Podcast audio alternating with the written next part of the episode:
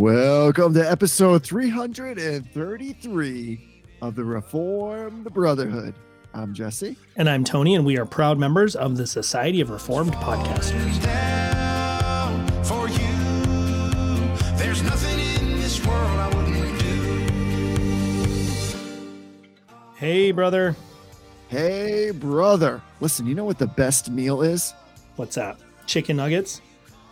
It's chicken nuggets, isn't it? This took a, a turn that was slightly unexpected for me. I was just going to say the Lord's Supper, Oh, yeah. Well, yeah. Yes.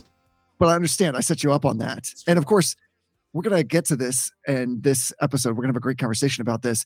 And people should know to start with, we're going to leave just like we did in the last episode that hopefully people listen to about baptism. We're going to lead all the stormy controversy aside and again talk about this idea of sacramentology manifest in the Lord's Supper, what that means, and why is it a means of grace. All of these things will be answered to the fullest extent that we possibly can. And so that at the end you will say, listen, that was the definitive episode on the Lord's Supper. Actually, not even the definitive episode because we have a definitive series. So people It's are like, listen, I want that stormy controversy. I know that out of the Reformation came all this controversy about what is happening during the Lord's Supper and during this idea of communion. Listen, you can have all of that and more if you just go back in time into the catalog and find that whole series where we covered all of the things. Yeah. Yeah. Yeah. If you're looking for the sort of historical theology conversation about the all the different views of the Lord's Supper and how they came about and what the difference is between Lutherans and Zwinglians and blah, blah, blah, blah, blah. If you're looking for that, go back. We did that. We did, I don't know, it was probably like eight or nine episodes. It was a long, it was a long series. Um, and we got really good feedback on it. People thought it was really helpful. So if you're looking for that, we have it, but that's not what we're going to do today. That's not what we're going to do. One of the things you can do, though, as you listen to this episode, is maybe play your own little fun counting game. And that is the number of times you're going to hear me say something like more than a memorial. Yes. but We're just going to repeat that for the rest of the episode. But before you hear me say that again, let's affirm and deny a couple things. What are you affirming with today? So um, I'm affirming this is like a super niche, really specific affirmation. I'm affirming Keurig's customer support. So uh, I have a Keurig brewer. I think most people have a Keurig brewer. Uh, it's almost like a necessity these days, especially for me when I have a baby. I can't necessarily like spend time to brew an entire pot of coffee, and I definitely need that coffee. Um, so I did the descaling function. So like once every three to four months, you you put this solution in there. It's basically like diluted hydrochloric acid or something like that. And every once in a while on the, the model Keurig that I have, when you're doing the descaling, from what I've read online, what happens is the trigger that tells the Keurig it's out of water stops working during this process. And so what it does is it superheats a very small amount of liquid, which then generates a bunch of steam and it trips this thermal sensor inside. So basically, the Keurig overheats, and there's no way to untrip this thermal sensor without taking the Keurig apart. So I looked online, I tried to find everything I could. I called Keurig and they said, like, uh, did you try turning it off and on again? And I was like, oh, here we go. And they're like, just unplug it, plug it back in. Okay. Uh, can you try a different outlet? Yep. I tried a different outlet. It's fine. Can you try something else in this outlet? Yep, that works. Okay. Uh, we're going to send you an email. We just need you to take a picture of the Keurig with the serial number and a handwritten Wow. note with your name and date on it, and we'll ship you a new one. Whoa. And I'm not even in the warranty period. So this was like a one time out of warranty exchange, but it was super easy, super slick. And then they were like, and you can just keep the old Keurig. So if I really wanted to, there are all sorts of tutorials online about how to take the casing apart and to untrip this sensor. Uh, so now that I have a new one coming when it arrives, I'll probably see if I can actually figure that out because then I've got two Keurigs. And two Keurigs is better than one Keurig. Dueling. So I'm just I as someone who works uh, what I do is not necessarily it's not really customer service. Um, what I do is more like patient advocacy, but there's a customer service element to it. So as someone who works in that field now and has worked in straight customer service fields previously, I really appreciate when I run into a company that knows how to do customer service right. Um, you know, she the the person who took my call um, clearly had an accent. I'm sure they're outsourcing their uh, their support. I've got no problem with that. Um, but she she took my email down. She read it. She got it wrong at first. She read back through it again. Then she apologized for getting it wrong and, and read it back to me again, like did that multiple times. Um, she was fast. She was efficient. She was, was, um, like kind and like humorous. So it was just a really good, a really, really good customer service experience. And I want to affirm that. I like that. And is that really delightful too when it comes at a time or in a place that's a little bit unexpected? Mhm. Not that we might look at Keurig and be like, man, they're a bunch of weasels and Right. they're just really poor at customer service. But for a coffee company that's making a coffee machine, it's not necessarily what you'd expect, right? Yeah. Well, and and they didn't have to do anything for me. Like th- there's nothing that Right. obligates them to to do this. And for all they know, I'm never going to buy another Keurig product again after this. So it's not like they're directly retaining my business, although they probably have made me a much more loyal customer than I might have otherwise been. So Right. it's it, yeah, it's just it was a really good experience, and I think that is missing in so many consumer areas right now for all sorts of reasons. Um, when you run into like really, really good, we're just going to do the right thing and take care of this customer because we made a product that even though it's outside of the warranty, this isn't his fault that this there's this this weird thing that happens with the Keurig brewers, and so even though it, we don't have to do anything, we're going to anyways. I just it was just a really good it was a good experience. I'm happy about it. And now here we are talking about it and Mhm. you affirming it. You know, th- this episode brought to you by Keurig Customer Service. Not not I would be remiss. not actually a sponsor. disclaimer. Hashtag disclaimer. That's right. Asterisk, not actually a sponsor of the Reformed Brotherhood, but you could be Keurig. You just let us know. So here's the thing I'd be remiss given the whole nature and critical foundation of our podcast if I didn't say, wow, that experience and that customer service sounds a little bit like law and gospel, doesn't it? You know, the fact that the law says, listen, you're out of your warranty period. They could have just rightfully and justifiably said to you, we've tried all our troubleshooting. I'm really sorry, but it's it's out of the warranty. You'd have to purchase a replacement. But for them to be so kind to you, and it sounds Yeah. like like really ingratiating themselves Yeah. to you, make it easy, and say, want to send you another one. That is straight gospel right there. Yeah. And it's a Saturday. Like it's a Saturday. Um, the phone wait time, I only was on hold for like a minute and a half, maybe. Wow. So it was just uh, from start to finish. It was easy to call. There wasn't a hundred different menu options deep to figure out where I needed to go.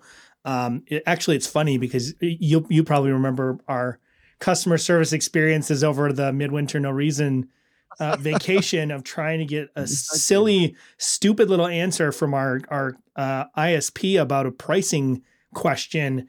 And it was like every time you would call, you could tell they were trying to make it difficult to get to someone who could actually like talk to you about your problem. And this was just the opposite. They answered the phone promptly. They knew exactly what to do. They were able to guide me to where the serial code was. They provided me with replacement. I had an email. Uh, the the agent, you know, they were send they were going to send me the instructions for this email on how to do the replacement photos and stuff. She waited on the phone with me to verify that the email came through, that I understood the instructions.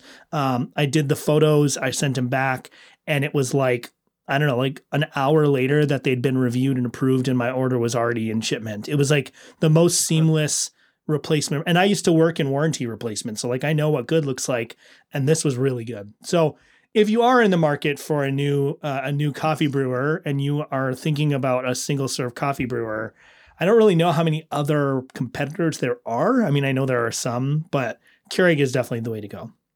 I think I said before in our conversation, so I'm just going to bring it back.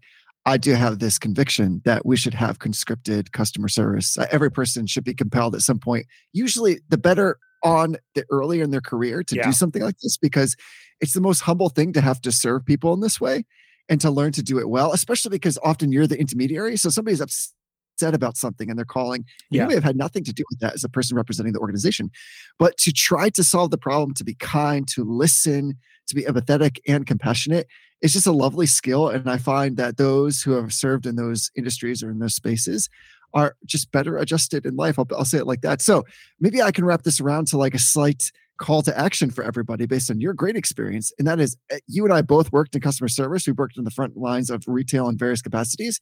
We know, and I'm sure many of our beloved brothers and sisters know the pains, the frustrations, and also the joys of serving in that way. So I would say this here's the call to action if you ever get great customer service, whether that whether it's at like Starbucks or apparently at Keurig, I just realized I went all coffee on that, or at the hardware store, would you please say something to the person? Because yeah. customer service is the kind of thing that's usually a thankless job. It usually gets spoken about when things go horribly wrong. And of course, there's just an expectation that it will be smooth and go well. And therefore, when that happens, usually nobody says anything. So Yeah. please tell the person that you're working with that they've done a great job. That was always something that really encouraged me. And I think also there's something, again, lovely about Christians affirming that in the real time that you're having the experience. So Yeah. just tell the people. Yeah, I have a whole file in my filing cabinet at work. Um, so for those who might not know, I don't know that we've ever talked about my current job specifically on the show. So I, I work as a, a patient service, um, patient family relations specialist at the hospital that I'm at. And so my job is anything from being kind of the general complaints department to sort of like the problem solver in chief.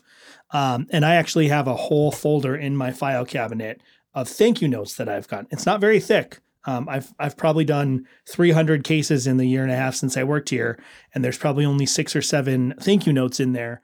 But they re- they really mean a lot to me. And when I have a really bad phone call where somebody is just rude and mean, and and people who are calling our office usually have a reason to be upset.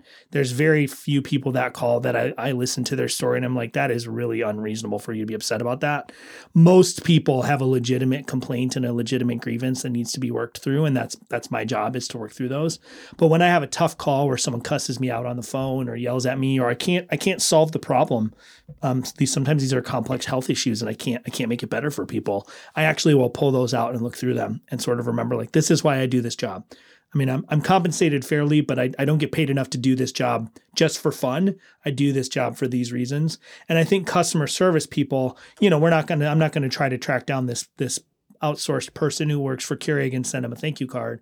But at the end of the call, I said, thank you. You've been, you've been super helpful. This was actually a really easy, Right delightful experience. And she, you could tell that she doesn't hear that very often. So say thank you. I mean, whether it's the person who brings you your, your food at the restaurant or your doctor that's a service industry the bank teller i mean anybody who's who you're engaging to uh, do a service yes they're being paid to do it but we still should be saying thank you and being kind to them Yeah, I'll just echo that by saying, having worked in, in finance for all of my career for various financial institutions, we get yelled at a lot. Mhm. So it's it's nice, and like you said, not necessarily for bad reasons, because there's a lot at stake when it comes to people managing your money. But I like what you said. Uh, it, we're not saying like you need to write like some kind of great opus and send it to somebody.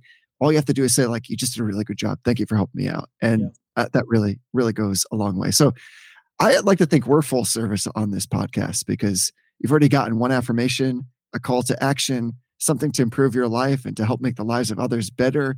Uh, we could stop this thing right now, but we won't. yeah yeah what are you uh, what are you affirming You just, you just seemed unimpressed with that momentum I was trying to. sorry i was trying to look up something online and then i realized jesse's winding up to finish this segment i better get back to it I'll make my affirmation brief if I can. So we've been talking, we've been doing this amazing series on all things about the church. We talked about the visible church, the visible church. We're talking about sacramentology now, and we're trying to tie all these things together about what it means to do life together in the place in which God has called us to worship and to live. And of course, that exists in this continuing continuation of time and space in which all the saints are gathered, and then we have the local temporal saints being gathered in a particular place. So I'm affirming with the idea of doing worship and fellowship with other believers that are outside of your church. Yeah. And I, I'm speaking about this now because upcoming in my own calendar is my congregation is going to have a Lord's Day evening service that is joint. It's going to be in, co- in combination with another church in our area that's not too far away, but of a totally different demographic. And we're sharing the burden of responsibility for worship through music. And the pastors are both sharing some kind of teaching that's going to happen on that uh, evening. There's going to be a time of testimony.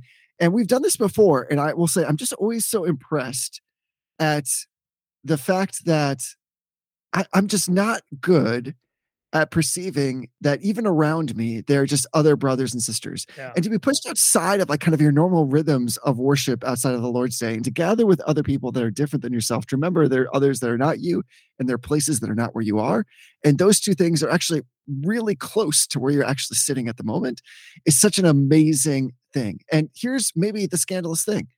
This church of which we're combining services, they're not even in our denomination. But I'll tell you what they are. gasp They're Bible believing, they are gospel preaching, they have strong biblical fidelity, And so to get an opportunity, just worship with other people that you don't know that are actually part of your family, but just live a little distance away, is such a great thing. So I don't know if if everybody's churches do this kind of thing, but I would say it's all up to us as part and parcel of the church to recommend this. Talk to your elders, talk to your pastor, suggest like something like this Yeah. that you might gather together for fellowship or for food or for teaching and do so with some other like-minded Bible believing church that's local to your community, even if, even if they're not the same denomination. So I'm affirming with this idea of just getting together with other people in a formal way to worship together, to get to know one another, and to praise God in our diversity.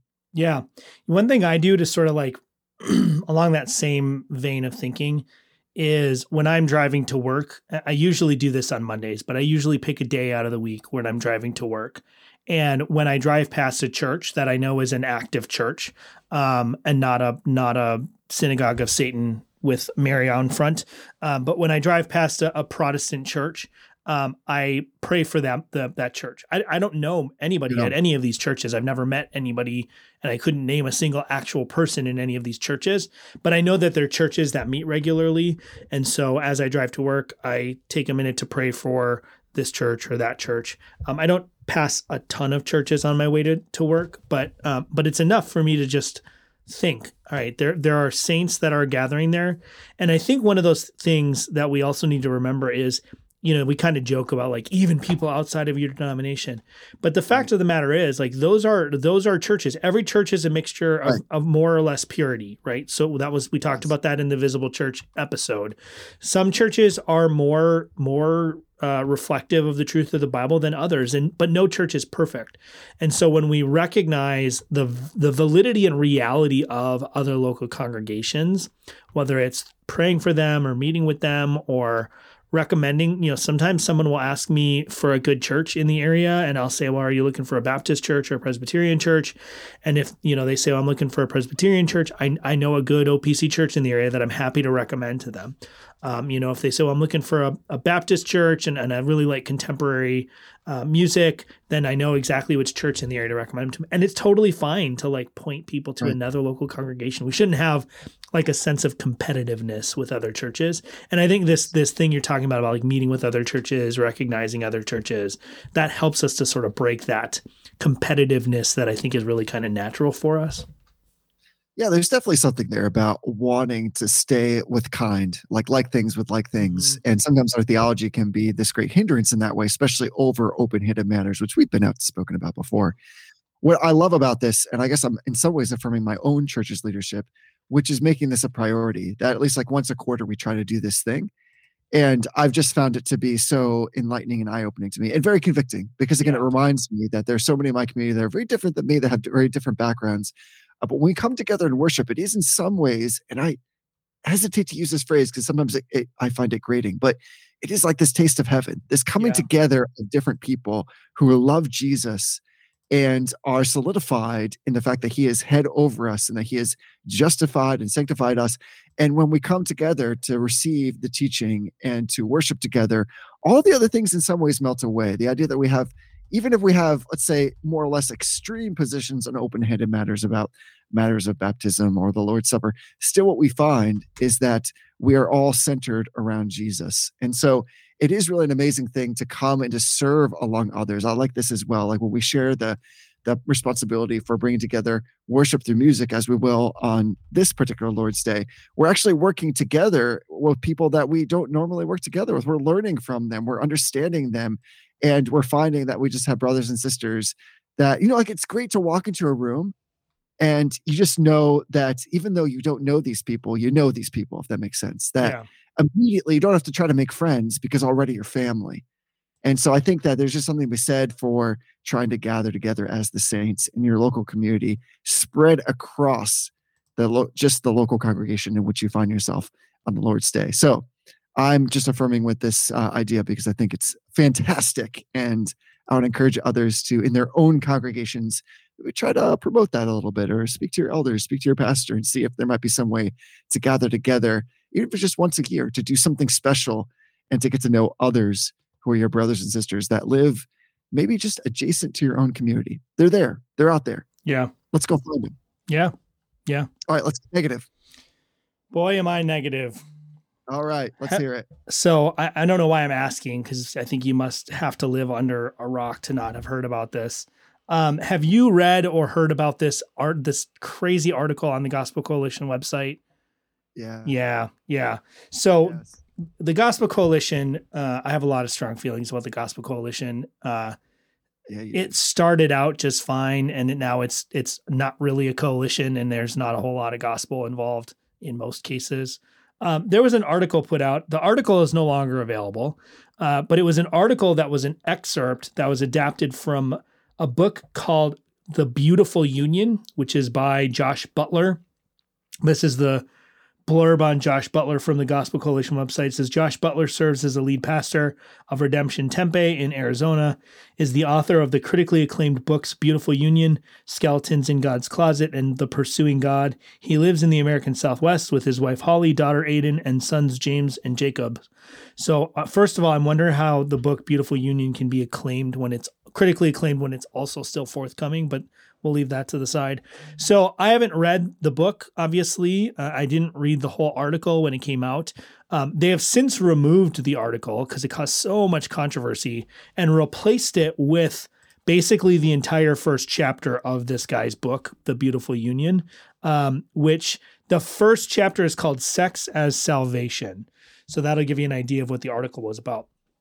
And so on one level, um, I'm denying this article because it was just a it's a, it's a really misguided uh, attempt to strive for some sort of symbolism and metaphor that I don't think the Bible makes.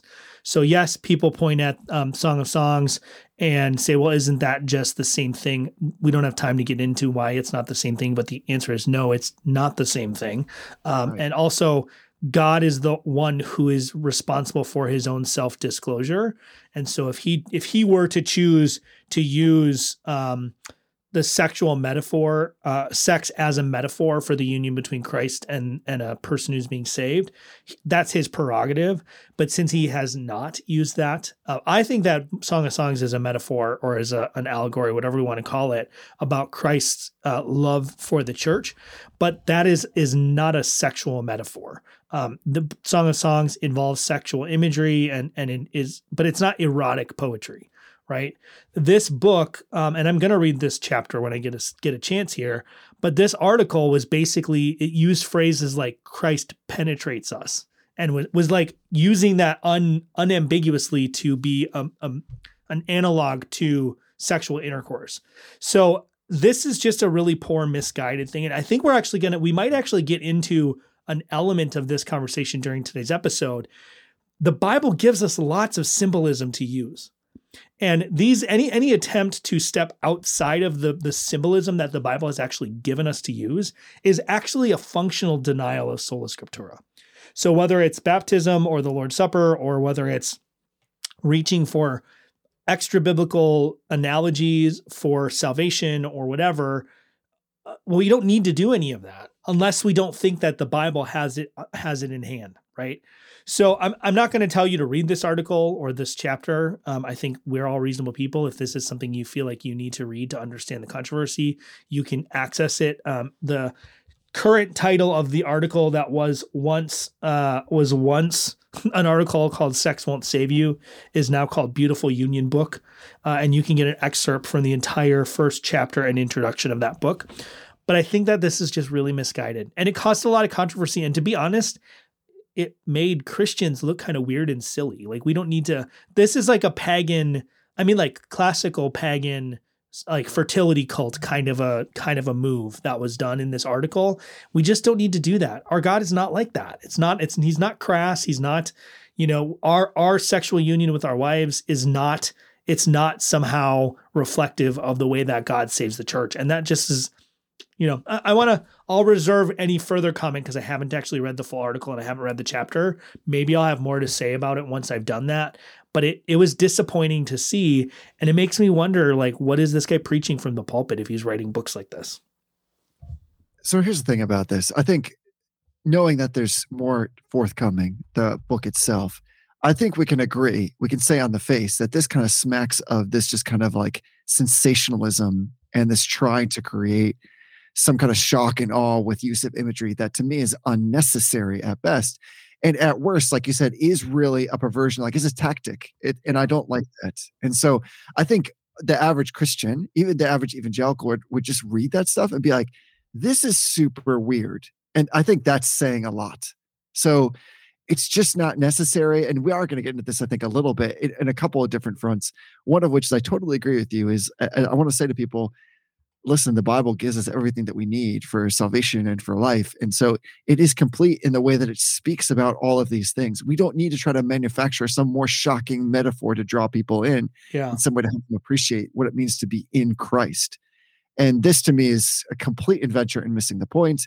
And what's happened then, unfortunately, either it's it's it's hit the mark because it created this controversy because the the metaphor is so weird and yeah. Kind of icky, right? Like you read it and you just feel yeah. kind of gross. And I think you said it best, like to your point, that's not the way God speaks at all about our union. And of course, the union that we have in the temporal space with our spouses is just a shadow, a mere reflection of what's happening elsewhere. It's not the whole. It's not, and, and what's being made of here is as if to take that and to make it rather than right. the shadow to make it the actual substance. Yeah. And it's just an adventure, missing the point. But I'm chalking this up to it's a great way to get a lot of attention yeah. and to try to make it seem like you should read this book because it's going to be an edgy reflection. Oh, yeah. In a new way of how to understand your relationship with Christ and Christ's relationship with the church. And to that, I would say, cut to Paul being like, uh, already covered this, guys. Yeah. Stop it. Yeah. So I, I do want just because I I feel like when we level level some sort of I don't know charge or when we make some sort of statement, I do think it's incumbent on us to back it up.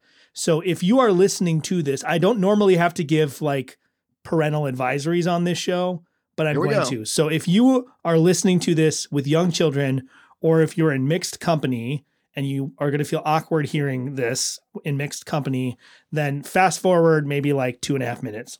But this is um, this is from the first chapter of his book. This language, as far as I can tell, was replicated exactly. Uh, this is beginning at the top of page five in the PDF version that they provide. It says the Hebrew language is onto something. He, he went through this account of like the, the phrase went into in the Jacob narratives with the wedding nights. It says the Hebrew language is onto something, however. There's a distinction between the male and female roles in the sexual union.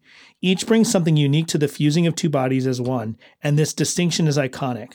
On the honeymoon in Cabo, the groom goes into his bride. He's not only with his beloved, but within his beloved, and with and within are, are emphasized here. He enters the sanctuary of his spouse, where he pours out his deepest presence and bestows an offering, a gift, a sign of pilgrimage that has potential to grow within her into new life. This is a picture of the gospel. Christ arrives in salvation to be not only with his church, but within his church. Christ gives himself to his beloved with extravagant generosity, showering his love upon us and imparting his very presence within us. Christ penetrates his church with the generative seed of his word and the life-giving spirit presence of his spirit, which takes root within her and grows into it grows to bring new life into the world. I, I was going to read more, but I just can't. Like, yeah, that's unnecessary. This is this is um I'm actually much more angry about this than I was before because although I had read excerpts, I hadn't actually read that much of it. Uh, yeah. This is just uncalled for. And I don't know anything about this guy's ordaining body, but I, I feel like they need to look at this and they really need to like evaluate whether this guy is fit to lead a church. And I, I don't I don't say that lightly. Like I very rarely will make a statement like that, but this is such a mishandling and abuse of God's revelation that it is it's rank blasphemy. So we haven't talked about this yet. Uh, I think we're going to do a series on the Ten Commandments coming up because that's where the confessions go in this sort of like broad systematic theology. But this is rank third commandment violation. Like this is just blasphemous nonsense. So I'm going to say don't read the chapter if you if you really can avoid it. I think it's not edifying, it's not valuable. So, yeah, I'm actually kind of sorry that I put that in your ear holes. But it is what it thing. is. Does, does anybody really gain anything from this metaphor that's not already implicit in the gospels as we understand them? Like it, uh, you know what I'm saying? Like really so you have to make an argument, I think it's a coming upon the author here, that what he's explaining and the metaphor that he's using is somehow superior to every other way. Because if he's talking about right. the gospel, then he's basically trying to help us understand what the gospel actually is and Christ's relationship with the church. Is that really superior to anything else, especially to the scripture itself, I, I would say that's a clear no. Yeah. Yeah. We, we need to move on or I'm going to get, I'm just going to get mad and that's going to be the whole Yeah, okay, episode. all right, right. This is, that- yeah. Don't read this. Don't buy it. really Don't recommend it. Don't write your congressman. Do not Pasco. Do not collect two hundred dollars. Just stop. Do not. Did you say do not write your yeah, congressman? don't write your congressman. no, definitely write your congressman. Say like, listen, I can't believe we can publish this stuff. All right, so here's my denial. I'll also keep this uh, pretty brief. I'm just denying like practical or functional deism. I've been thinking a lot these days and kind of meditating on God's sovereignty and providence, and and especially like His purposeful sovereignty. And I was just really overcome with Matthew 10, especially like the at the middle of the chapter there, 29 and following, where Jesus is talking about, he says, like, you know, are not like two sparrows sold for a penny, and not one of them will fall to the ground apart from your father. And you know, Chris, I always took that as like, well, God just has like this, he's omniscient, he has this complete ubiquitous knowledge. And so when things happen in his world, he knows. He knows in part because he knows all things. He also is a good father, and this is all his creation. So he's also aware of those things. And then I just became convicted. I was like, there are times where I think I actually function like practical deist because I treat the natural laws that God has created as just like self perpetuating. And of course, I'm happy to confess that all things are upheld by the word of God's power, that there was nothing that was created that wasn't created through Jesus Christ. Like all that's true. And yet I have this train of thought sometimes where it's like, well, yeah, the ocean goes in and out, the tides follow, and that birds are born and birds die, they fall to the ground. Uh, I suppose, like in this passage, like either like literally out of the tree or out of the sky, they fall to the ground. Yeah. And then I really became convicted with this this thought. And you can use any analogy you want. You can go back to R.C. Sproul's like maverick molecule thing, but that the purposeful sovereignty of God is that he ordains all of these things. He's controlling actually the cycles. And Not he just set the cycles in play and then somehow he puts them on like automated mode with like his minimal amount of attention to them, but that he is perpetuating them. So that when the psalmist talks about like the sun rising and running its course like the bridegroom, or like a strong man rather coming out of his tent like the bridegroom, that that is God initiating and using the full weight of his sovereignty and his purpose to make that happen. So, you know, sometimes we'll have this lovely debate of like, does it matter to God that when you wake up in the morning, like you eat Captain Crunch as opposed to, I don't know, like bran flakes? And I would say the answer is yes. And more than ever, I would say not only is it yes, it's not just that he cares about those things, his character demands that he ordains all those things and he puts them into play. So it's not just that the cycles happen because God ordained them once, he ordains them all the time, every day, every second, every minute. Yeah. This is like an amazing kind of love that God has for the world in which he's created. And it should then give us greater confidence that everything that we encounter in the day, even if it's something that's seemingly mundane to like the smallest minutia, God is actually setting that thing into play. And so we ought to move away from being practical deists for that reason. Yeah. Yeah. Uh, deism is one of those like, it's the natural inclination of man. Like, Mhm. I think everybody is uh, inclined to naturally inclined to believe that there is a God. Um, they've done studies that like children never have a period of time when they don't believe that there is some sort of like supernatural force. Like all children intuitively recognize that things don't just happen. Uh, it's not until later in life that that the idea of atheism creeps in. Even the children of atheists tend to have some sort of like supernatural, de- like theism kind of thing. But deism is that natural inclination, right? We're all Right. we're all inclined to believe that there's something out there, and that that something out there created all this and set it all up. But we don't want to be responsible to that something out there. We don't want to be accountable to it, and so we we instinctively push that away and think like, well, he'd set it up, but he's not around anymore. He he made it, but he's not invol- invested in it, and that's totally the opposite of what the Bible has to say. Yeah, that's it. It comes to me like even at like a really strongly rooted level at the smallest common denominator. So, for instance, this past week, after I was thinking about this, I drove into work, and right as I turned into work, there was there's this short tree. At the top of the tree, like in clear sight, was this hawk. The first thought that came to my mind after having thought about this was that it sounded like that hawk was perched there because that's what hawks do, and hawks Right. are going to do what hawks are made to do. I thought God put that hawk there. Yeah. Like in that moment, he guided that particular animal to sit there, not for me, but for the fact that this is what his great will was. Right. So this like again idea that like, well, ants are gonna do what ants are gonna do, people are gonna do what people are gonna do, and dogs are gonna do what dogs are gonna do. If your dog is like barking at somebody right now because it walked by, it's because God is in that moment in his purposeful sovereignty, bring about the great work of his plan. And that plan is for your dog to bark in that moment. It's just that natural causes cause the dog to bark. Right. It's that the natural causes themselves find themselves rooted in Christ upholding the word world by his word Yeah. in that particular moment. So I think that this makes God even more the great to all of us because in a human level, we might say, well, who can sustain every single living thing at every single moment? And that is our God. Yeah, and there's no one like our God. Yeah. Yeah. That's a good uh, good reminder. All right. So let's, I'm just going to come in hot to the topic. Are you cool with that? Let's do it. Already at like 35 after. Once again, the affirmations and denials have run their course. But I tell you this, loved ones, is because of God's purposeful sovereignty. true. God- God put this affirmation in denial here. providence. All right. So we're talking about the Lord's Supper. And because I'm coming in hot, I'm just going to introduce it this way. The Lord's Supper is this act of worship, and it does take the form of a ceremonial meal in which Christ's servants share bread and wine in memory of their crucified Lord and in celebration of the new covenant relationship with God through Christ's death. And it's amazing because, again, God has given us these prescribed rituals a supper, it's a meal. And I think uh, we should start by talking about the fact that it has three levels of meaning for participants. First, it's going to have, of course, this past reference to Christ's death, which we remember. Second, it has a present reference to our corporate feeding on him by faith, with implications for how we treat our fellow believers, for how we're nourished in our spiritual condition. And third and lastly, it has a future reference as we look ahead to Christ's return and we're encouraged by the thought of it.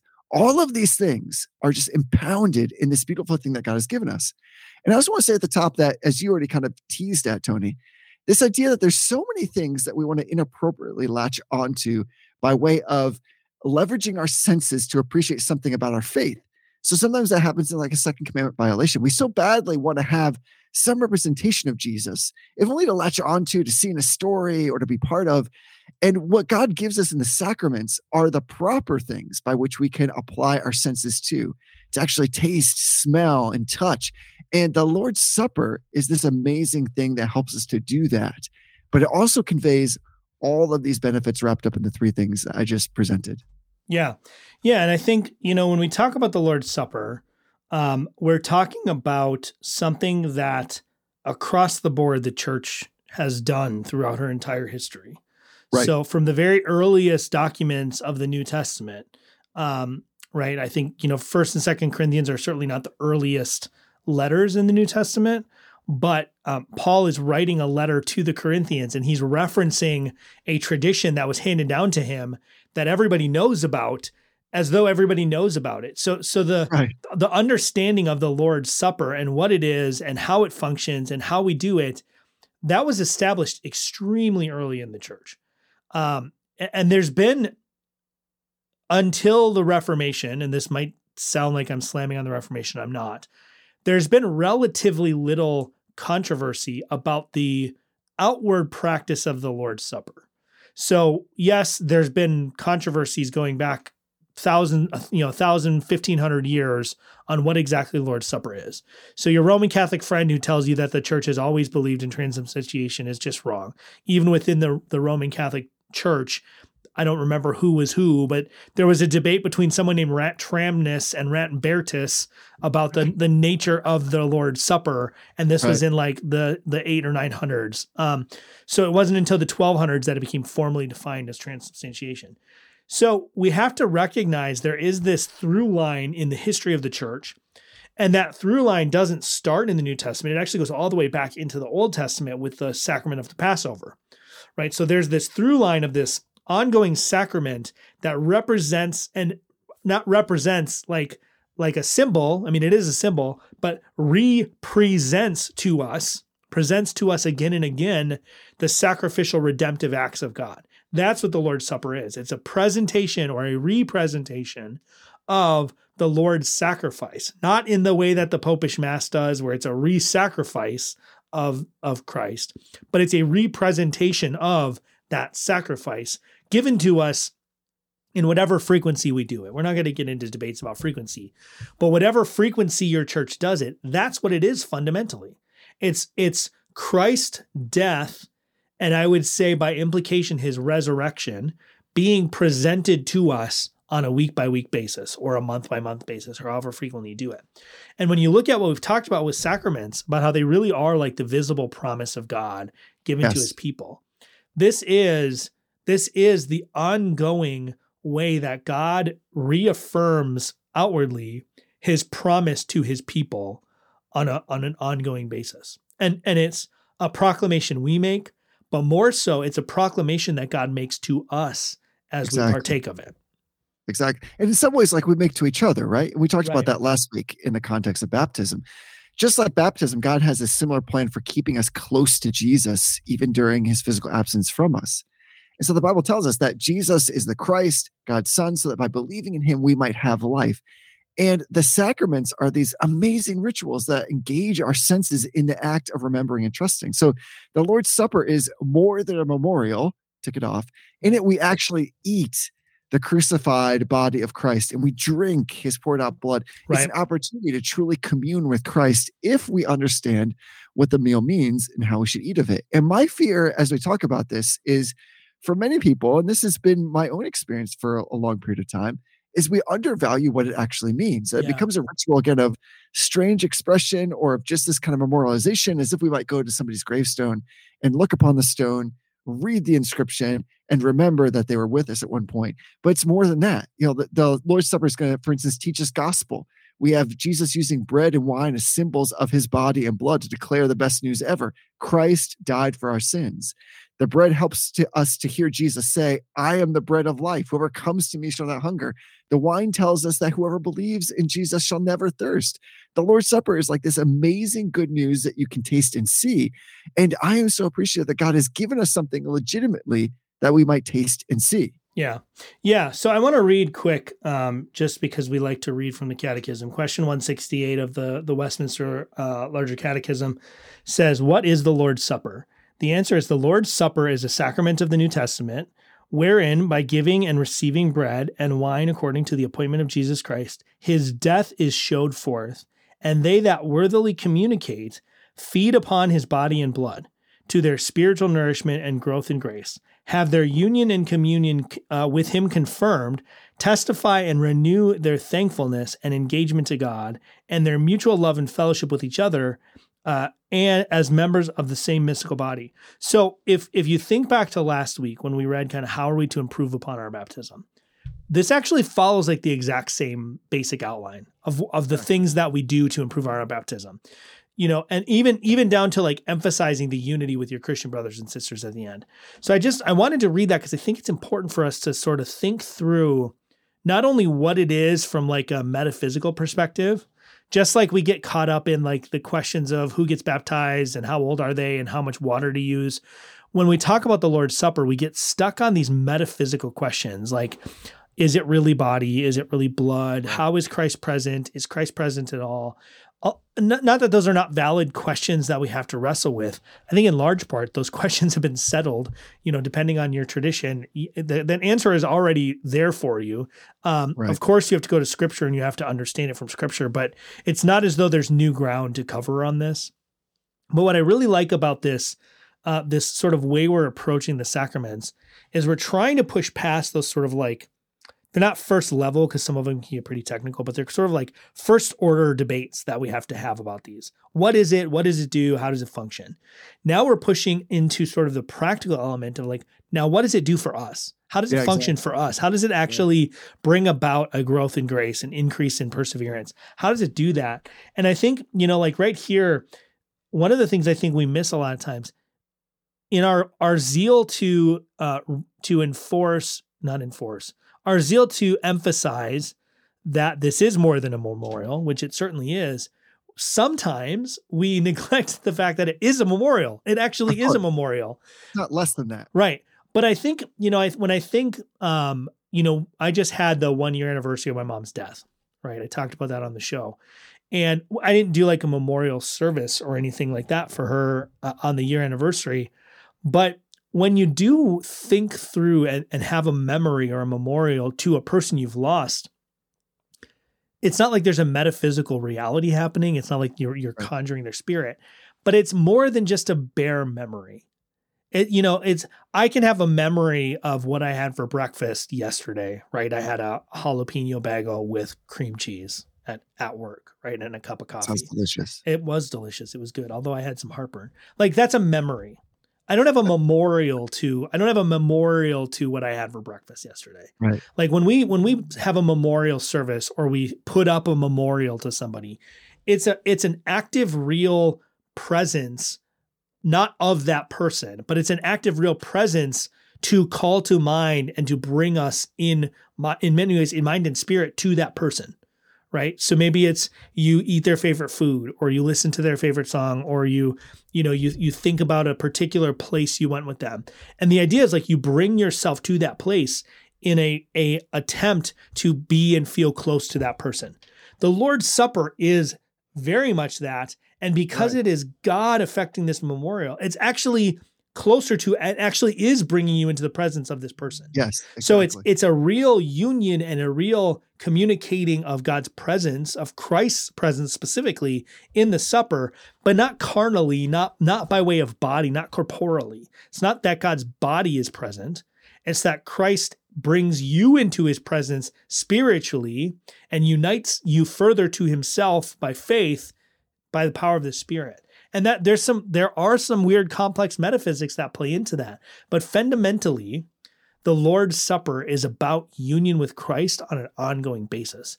And all of the hmm. stuff that's here in question 168, all those things, they all are subservient to that. They all bring us to that. They all emphasize that. They all work to reinforce and in some ways to affect that union with Christ. Yeah, I like that because I, what you're emphasizing is there's something that's actually happening to us in the partaking of the Lord's Supper. Right. That the scriptures teach that God establishes the Lord's Supper as this means by which he testifies to us and then strengthens us in our salvation in Christ by sealing to his people Christ's twofold benefits, justification and sanctification. That's actually happening. And so I think actually it's the brilliance of God that it doesn't get wrapped up in the metaphysics of the elements themselves. There is a mystery here that I think is totally fine to embrace and to settle into with great comfort. But you know, in my own church, we're using like the communion lunchables, you know, like the Yeah. little stacked like package of like bread. And eh, you know, depending on what your tradition is, you may have something that you'll be like, this is barely bread. And uh, I would say it doesn't matter. Like the, the whole point of what we're talking about here is the brilliance of God to affect change in our lives, to bring strength to our spiritual condition by understanding that we are supping with him and that we are feeding on him.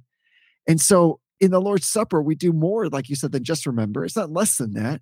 But you could remember to take, you know, life-saving medicine, but not actually take it. And so unless you eat the flesh of the Son of Man and drink his blood, you have no life in him.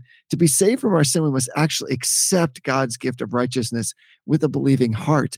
That actually happens in the context Yeah. of the Lord's Supper. It's a practice that God summons us to, He calls us to, to participate in obedience. And so it's something that we really ought to give time to in our consideration and be prepared for. And so, again, my feeling is I don't know where you're at on this is as often as I can do that, I want to do that. Yeah. You know, there, there's all kinds of proper boundaries and conscriptions and around the institution of the Lord's Supper. And again, that's uh, something that we've covered in the past. But as often as, so in other words, if like given all those things, if they're all satisfied, if somebody's like, Do you want to do this thing? I'm going to say yes, because Yeah. like there is an actual spiritual strength that we receive from partaking in this. And again, it's happening, uh, of course, in the context of Christ's church. That is, you're sitting shoulder to shoulder, you're participating, you're sitting at the table, you're eating together with loved ones who have been saved, justified, sanctified, and redeemed by Jesus Christ. This is all part of what it means to come to the Lord's table Yeah. and to have communion with Him. Yeah, yeah, I think I think that's a good uh, a good reminder too. And one of the things that I think we sometimes um, I used to have very very strong opinions about how frequently we should do the Lord's Supper, and and maybe the, to my own shame, I guess I had even stronger opinions about people who had different opinions than I did. Mm. Um, you know, I used to look at churches that would do this once a quarter or once a year, and just be like, "What? What? What are you doing?"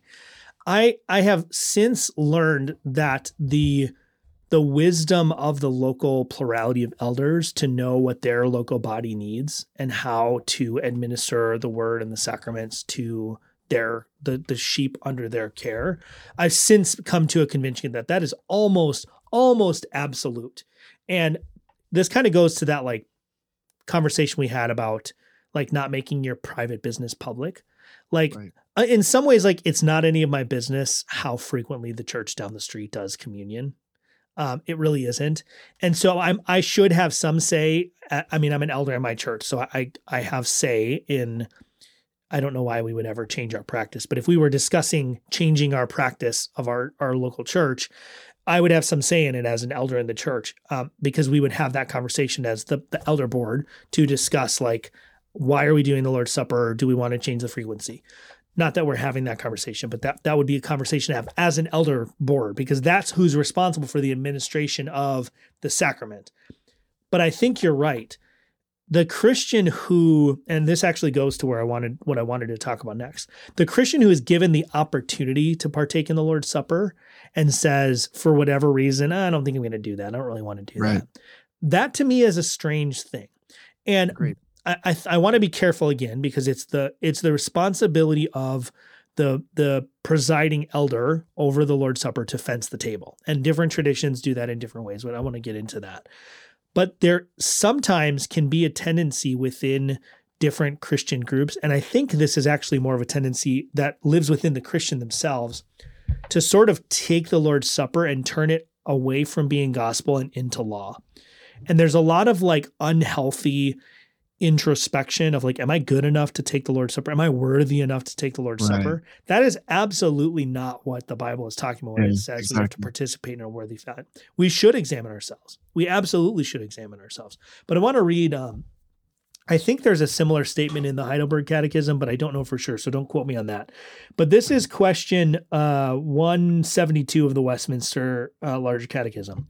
May one who doubts of his being in Christ or of his due preparation come to the Lord's Supper, right? So it's it's saying Yeah. right should on. someone who is not sure whether they should come to the table come can can they come to the table may they come to the table here's the answer one who doubts of his being in Christ or of his due preparation to the sacrament of the Lord's Supper may have true interest in Christ though he not be assured of it yet and in God's account hath it if he be duly affected with the apprehension of the want of it and the unfeigned desire to be found in Christ and to depart from iniquity in which cases because promises are made and this sacrament is appointed for the relief even of weak and doubting Christians, he Right. is to bewail his unbelief and labor to have his doubts resolved. And in so doing, he may and ought to come to the Lord's Supper, that he may be further strengthened. So, one of the things that the Lord's Supper is intended to do is to proclaim the gospel to Christians Right. right? We talk about it frequently that like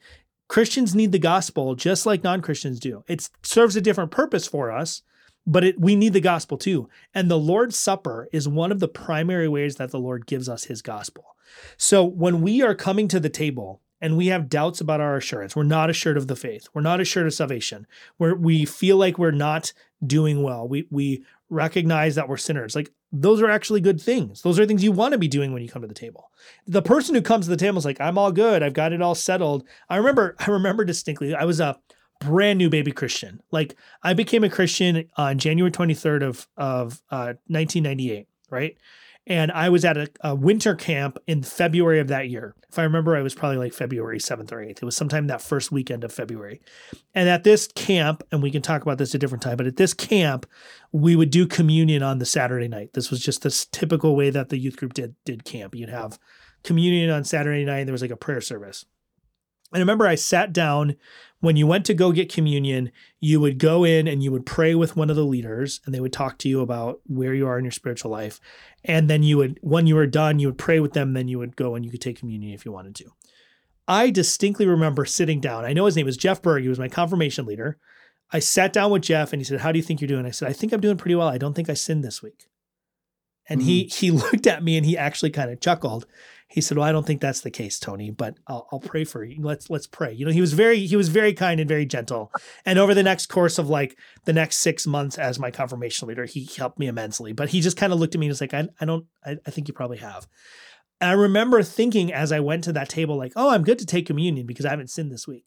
Right. How easy is it for us to do that? That's actually the person that I think Paul is probably talking about when he says you shouldn't partake unworthily.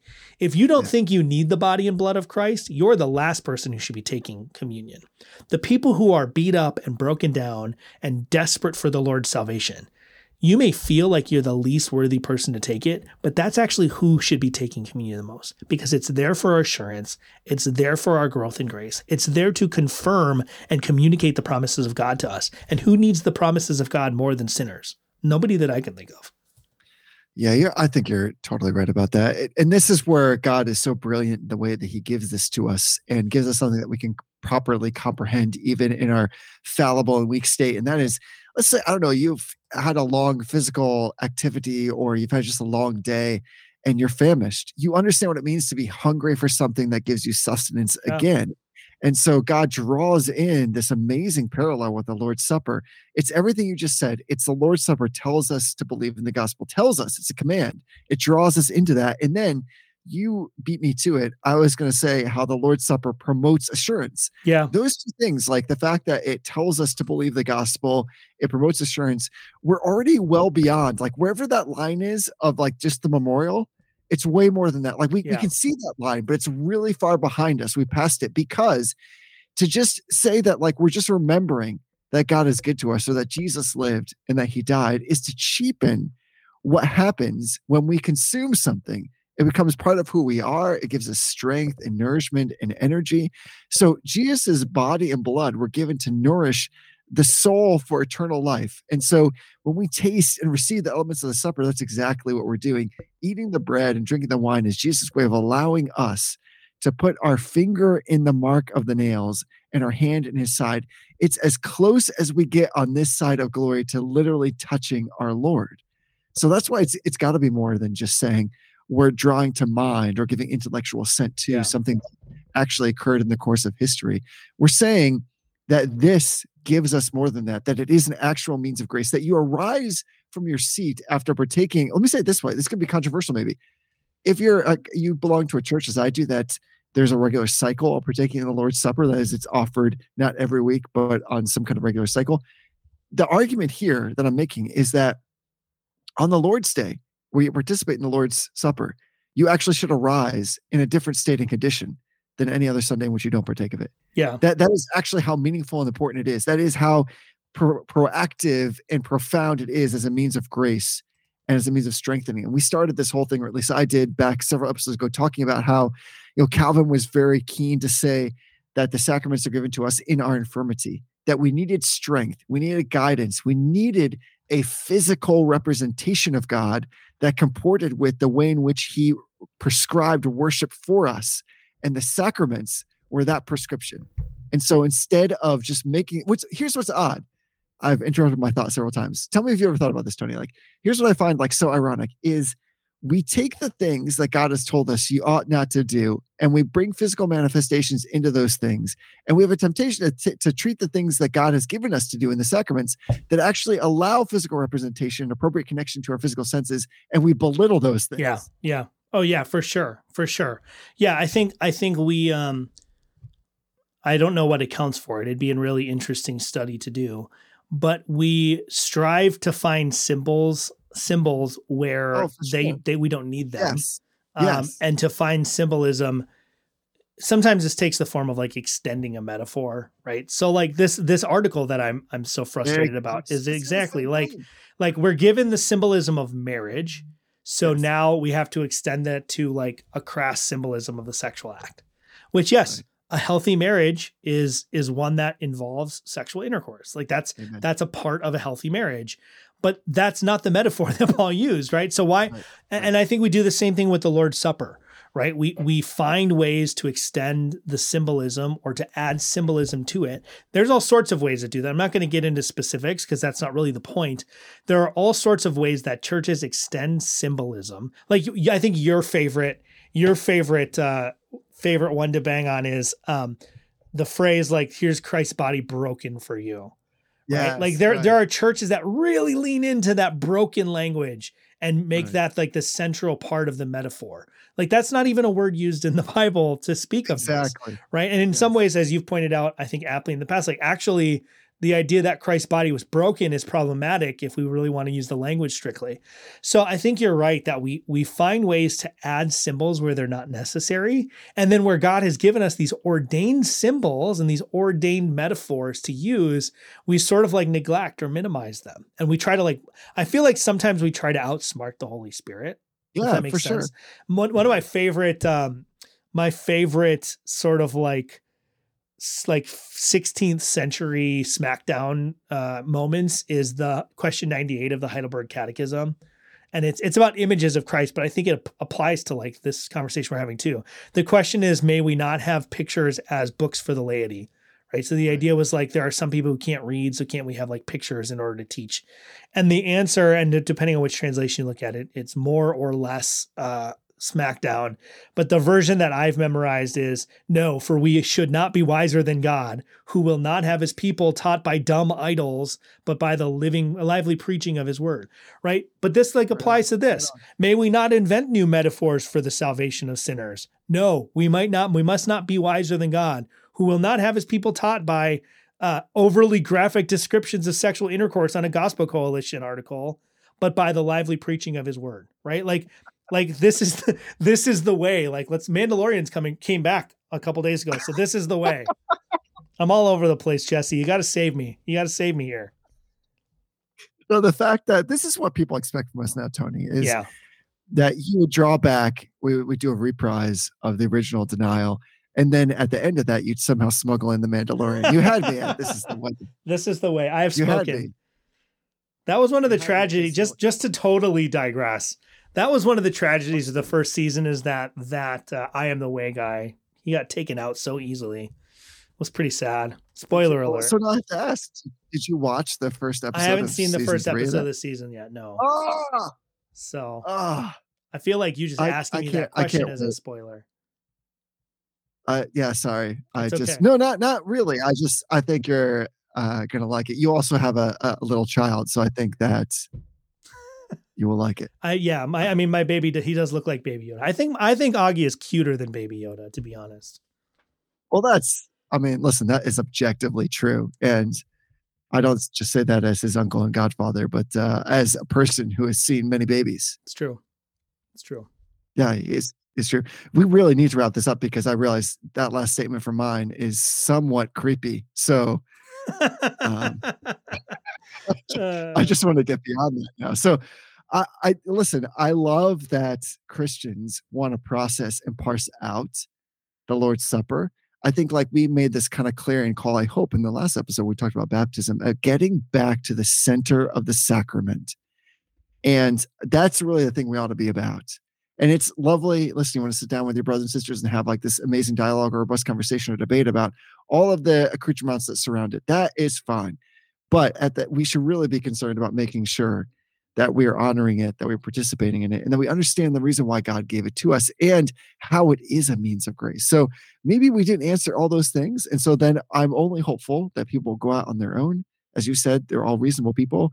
Process that with your elders, with your other fellow congregants, with your pastor. But let's make sure that we actually get about that so that whatever your schedule is, whatever your frequency, the next time that you're sitting there and the elements are being administered to you, that we're actually supping at the Lord's table Yeah. and that we are appreciating everything that God has done and why he's given us that sacrament. Yeah.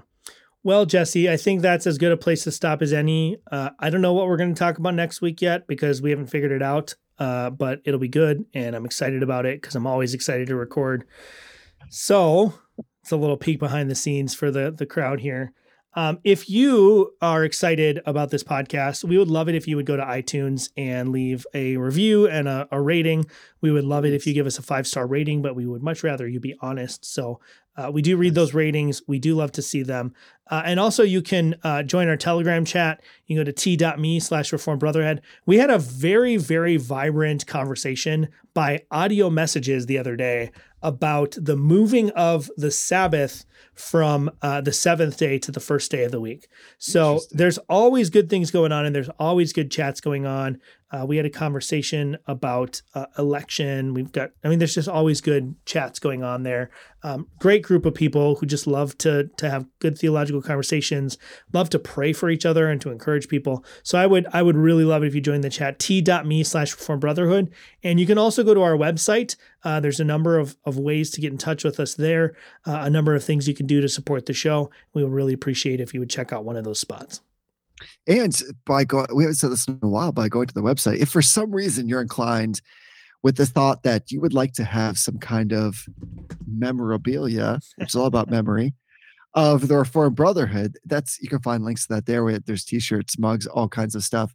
I, I have to say, uh, you and I have been talking, of course, spoken about this, but I was uh, at a get together last week this time, and there was a dear brother there wearing a Reformed Brotherhood t-shirt. It was it was the old logo. So I said to him, listen, you got to get like that refresh, Yes. stuff that's like on point now. Um, but I will say it was very uh, awkward speaking with him while I was looking at my own face on his chest.